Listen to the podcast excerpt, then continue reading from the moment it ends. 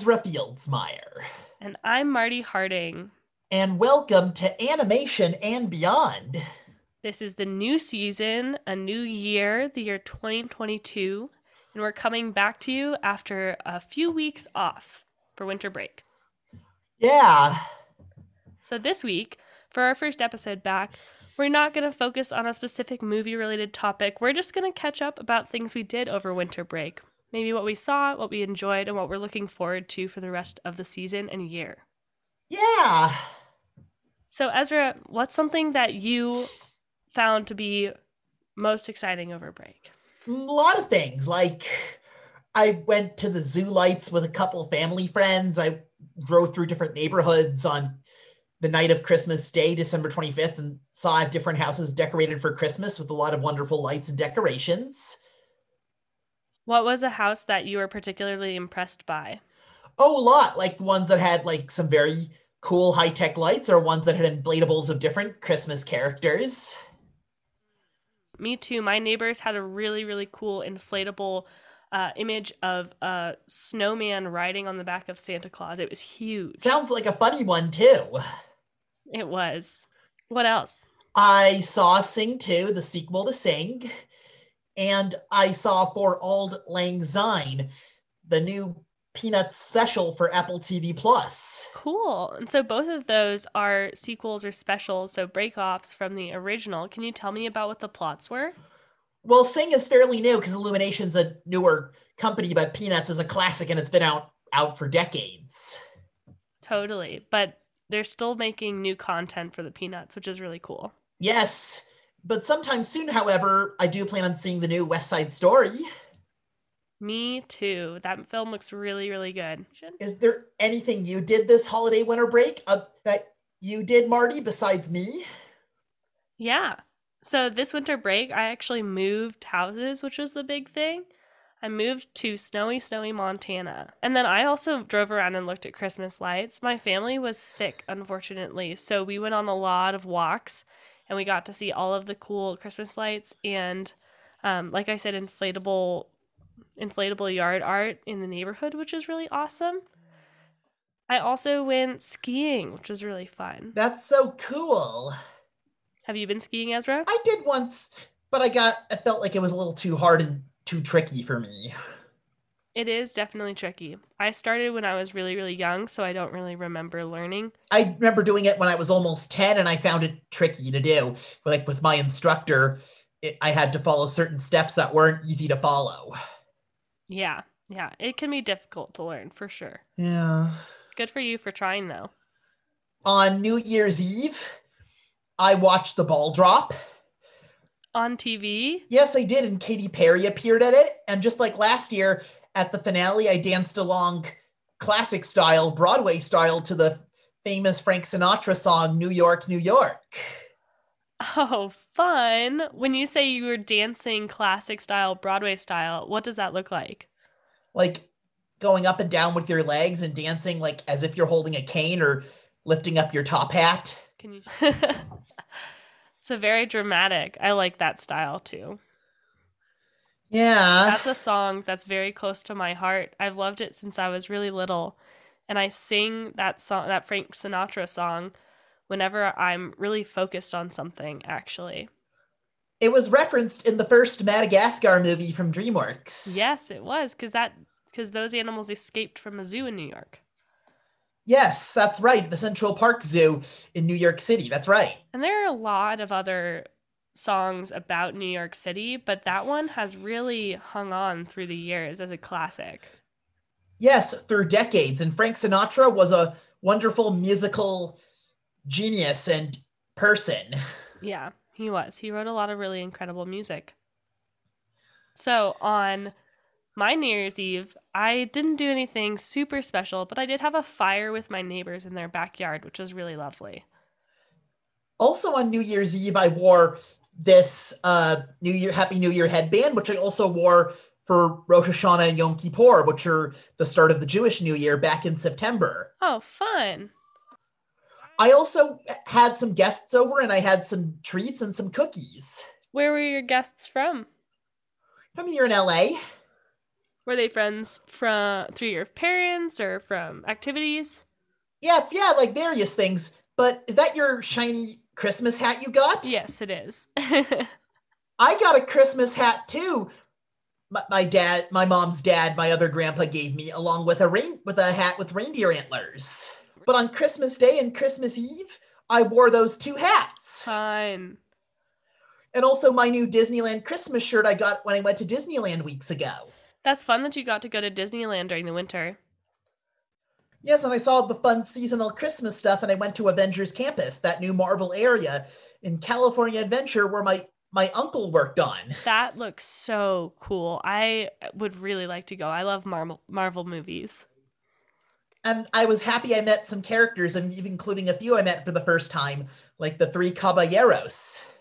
Great. I, there was Donald Duck, Jose, and Panchito from the Disney's classic 1944 movie, The Three Caballeros, which I know not many people are familiar with. Well, is it good? Yeah, I think it is. It was during the time of, of World War II, during the war years, when Disney did movies, films that were not like full movies, they were package films. Got it. Cool. All right. So, moving into our feature presentation or our feature discussion, Ezra, tell me about the two animated films that you saw. Oh, this one wasn't a film, but a but a new Hot Peanuts holiday special exclusive to Apple TV Plus called Snoopy Presents for Auld Lang Syne. Unlike most other things in the Peanuts media franchise that would mainly focus on Snoopy or Charlie Brown, this one focuses on Lucy Van Pelt, just like other classic Peanuts specials focused on other on characters other than Charlie Brown and Snoopy. That's great that Lucy finally got her own spotlight. Same idea like how other various other characters like her brother Linus, as well as Sally, Schroeder, Peppermint Patty, Mm-hmm. Marcy, etc. But several several other specials that focused on them as the main character. This one had Lucy as the main character. And what did Lucy get up to in the special? Um, after having a disappointing Christmas Eve and Christmas Day because her grandmother didn't show up because of a change of plans where everyone was happy except her, and she wanted to show to everybody that she's lovable by hosting a New Year's a party on New Year's Eve in an old warehouse building Oh, cool. with the help of her brother Linus and some of her other friends, but who tries to make it be a big success, but it turns out to be a disaster and she tries to solve that big problem. Oh no. How does she, you know, resolve the problem of her party totally flopping? With the help of her friends, Charlie Brown, her younger brother Linus, Sally, and the rest of the gang, those classic characters we all know. Right, right. And so what do they do? Find out when you see it. Okay. Sounds good. You're not going to spoil anything for me. Okay. And so what about Sing 2? I was sad I didn't get a chance to see it, but I'm definitely going to watch it. It was a really fun, awesome sequel to Sing, set like a few years after the first movie, where Buster Moon already has his theater back after uh, being saved from having a successful competition. And then he learns from a dog businesswoman who tells her that even though his theater and his shows are big and popular and successful in the city where he and his friends live in, it's not big, popular, or successful enough for some of the biggest ones in some of the biggest places. So he and his friends go on a road trip to a fictional Las Vegas like city called Redwood City to ma- and make a deal with a greedy wolf businessman to have this to do a, a science fiction themed show. Whoa. Okay, wow. I have to see this film. The, the sequel had some side plots just like the first movie. Johnny is struggling with some dance moves because of a strict French monkey teacher, and Mina falls in love with a yak and also has a crush on a on an elephant who's a new character voiced by Pharrell, who's been in other Illumination films like the Despicable Me films and is most famous for the song Happy, and was also the narrator of the animated Grinch movie. That's right. I definitely recognize the voice of Pharrell. And did Pharrell sing any s- songs in Sing 2? Yeah, he did. Yes. I also know about um that it had some new characters and the villain um Jimmy Crystal the wolf has a dog had a, a good-hearted and and um, excited daughter named Portia. Cool. And who was and there was a, a Lynx in the, who was in the film who became Johnny's dance partner. Cool. And Miss Crawley and I know Johnny's elderly lizard assistant was in it. And one of the side plots is that they try to reunite Clay Calloway, Calloway, a retired lion musician who hasn't performed in over 15 years. And they try to convince him to do it again and bring back his former glory. Oh, cool. All right, well, I'm definitely going to have to go and watch Sing 2 now because that is so much going on. And you know, I love any animated movie that involves music and singing and dancing. So I loved the first one. Me too. The sequel I like is one that goes beyond the worlds of the first, meaning, like a lot of other sequels in general, takes place in mostly a different area, a different place in the first movie. Do you think, Ezra, do you think that when they produce sequels like that and they expand the world or go beyond the first world, that's to keep things interesting? Or do you think it's just interesting to me that there's very rarely sequels that take place in the same extent of the world as the first one? So why do you think that is? I think it's because they make things new and different like in their worlds and have sh- have new characters and things and locations that weren't in the 1st mm-hmm. I almost wonder if it's so that they can um, so it makes it easier to introduce new characters in the sequel. Yeah, yeah. And so that they can have a different kind of branding message. Like when you see the film, you recognize it as being familiar, but you wouldn't get it mixed up with the first one. Yeah, and when they do sequels, in my opinion, because I'm a positive person for a lot of different things, it, they, when they keep making sequels, they don't make it worse; they make it better. Because sequels, in my opinion, are always better and or just as good. That is a positive outlook. I haven't seen a sequel that I thought was all that much worse. So I think I agree with you. Okay, because a lot of people think when they make sequels they're not as good, but I think they are or better because of the things they add the first didn't have.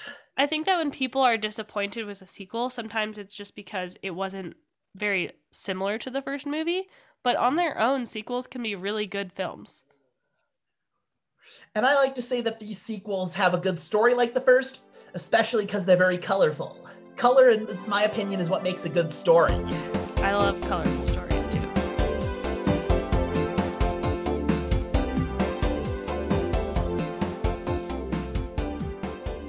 Oh, Disneyland weeks ago.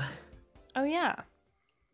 Some of the other things I did. I went on It's a Small World and Haunted Mansion when they were decked out for the holidays for a limited time. Oh, cool. That sounds really fun. I also met some other characters for the first time that day. Like, for instance, I met Horace Horsecollar, who's an early classic Disney character. And they have Horace walking around Disneyland? At California Adventure, along with Clarabelle Cow. Well, I met her too, which I met her before a few years ago. Did kids that you saw meet those characters recognize them? Yeah, I'm sure they did. Yes. Like when I was going to see Donald and those other two characters from the Three Caballeros, that little girl kept saying Donald Duck, and I wasn't surprised that she only knew Donald Duck and didn't know the other two. Yeah. I've never been to normal Disneyland, but I've been to Disneyland Hong Kong, and I met Belle the princess, and I loved Belle, but when I met the Beast, I was really, really scared.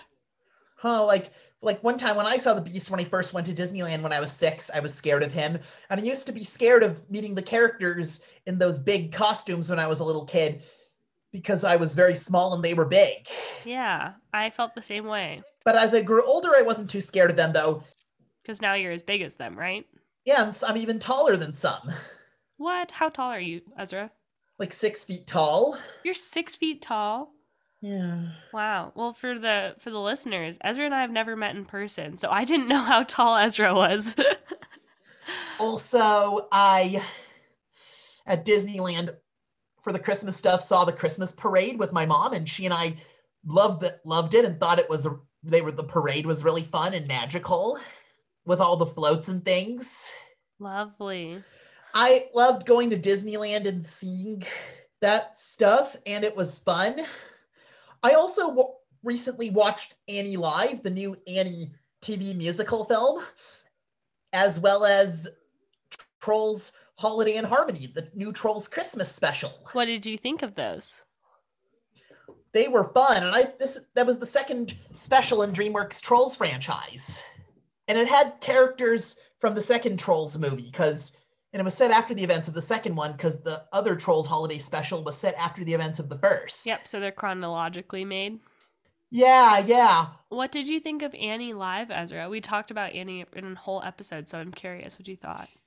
I thought it was good, and I thought it was very faithful to the original musical. I agree. I thought that I was especially impressed by the young singers. And I liked how there was a reference, it was set like sometime in like the 1930s or 40s, like the original was. Yeah, yeah. So there was a f- familiar kind of mood and ambiance to the way that the characters were acting and the set was familiar like that. And it had when Annie went to go visit Franklin Roosevelt. Mm-hmm. FDR was president. All of the classic telltales of when the original Annie musical was set. And I thought it was funny too, but unlike other versions of Annie, I did think it did have some some a bit of some crude, inappropriate jokes. Yeah, yeah, I noticed that too. I think that I think that they're just trying to appeal to maybe to people's parents and to older people too, so that they'll go and watch the film. And that younger kids wouldn't understand them. Yeah, yeah. So they can get away with it. All right. So, Ezra, what can our listeners look forward to in 2022 from Animation and Beyond? I hope that this coming year in 2022, little but despite the Omicron variant, little more things little by little should go back to normal, back to the way they were before COVID occurred. And so far, the Omicron hasn't led to another temporary closure of theme parks, movie theaters, or anything like that. And I'm going to keep being optimistic that it won't, like when COVID first occurred. That's a healthy outlook. I'm trying to be optimistic too. And I hope all everybody, especially us, has wonderful resolutions as well. Yeah, yeah. And does new things they've never done before and does some special goals they want to achieve. One of my biggest goals this year is to go to Disney World. Have you been there before? Yes, I right after I turned 10 back in 2006. Wow. But that was the last time you went. Yes, and ever since then I've dreamed about going there again. Wow. Disney World would be really cool. That's a great goal. That's a great resolution. One of my goals this year is to read a lot more books. One of my uh, spec mine is similar to yours. Me do more reading to little kids. Awesome. Are you going to be able to go back into schools anytime soon, Ezra? Hopefully, hopefully, I think. That would be great. I just am excited for lots of things happening this year that I follow. Like movies, TV shows, oh, places that'll open, like theme parks, technology, video games, sports, like award ceremonies, all kinds of things. A whole new year of things. Totally.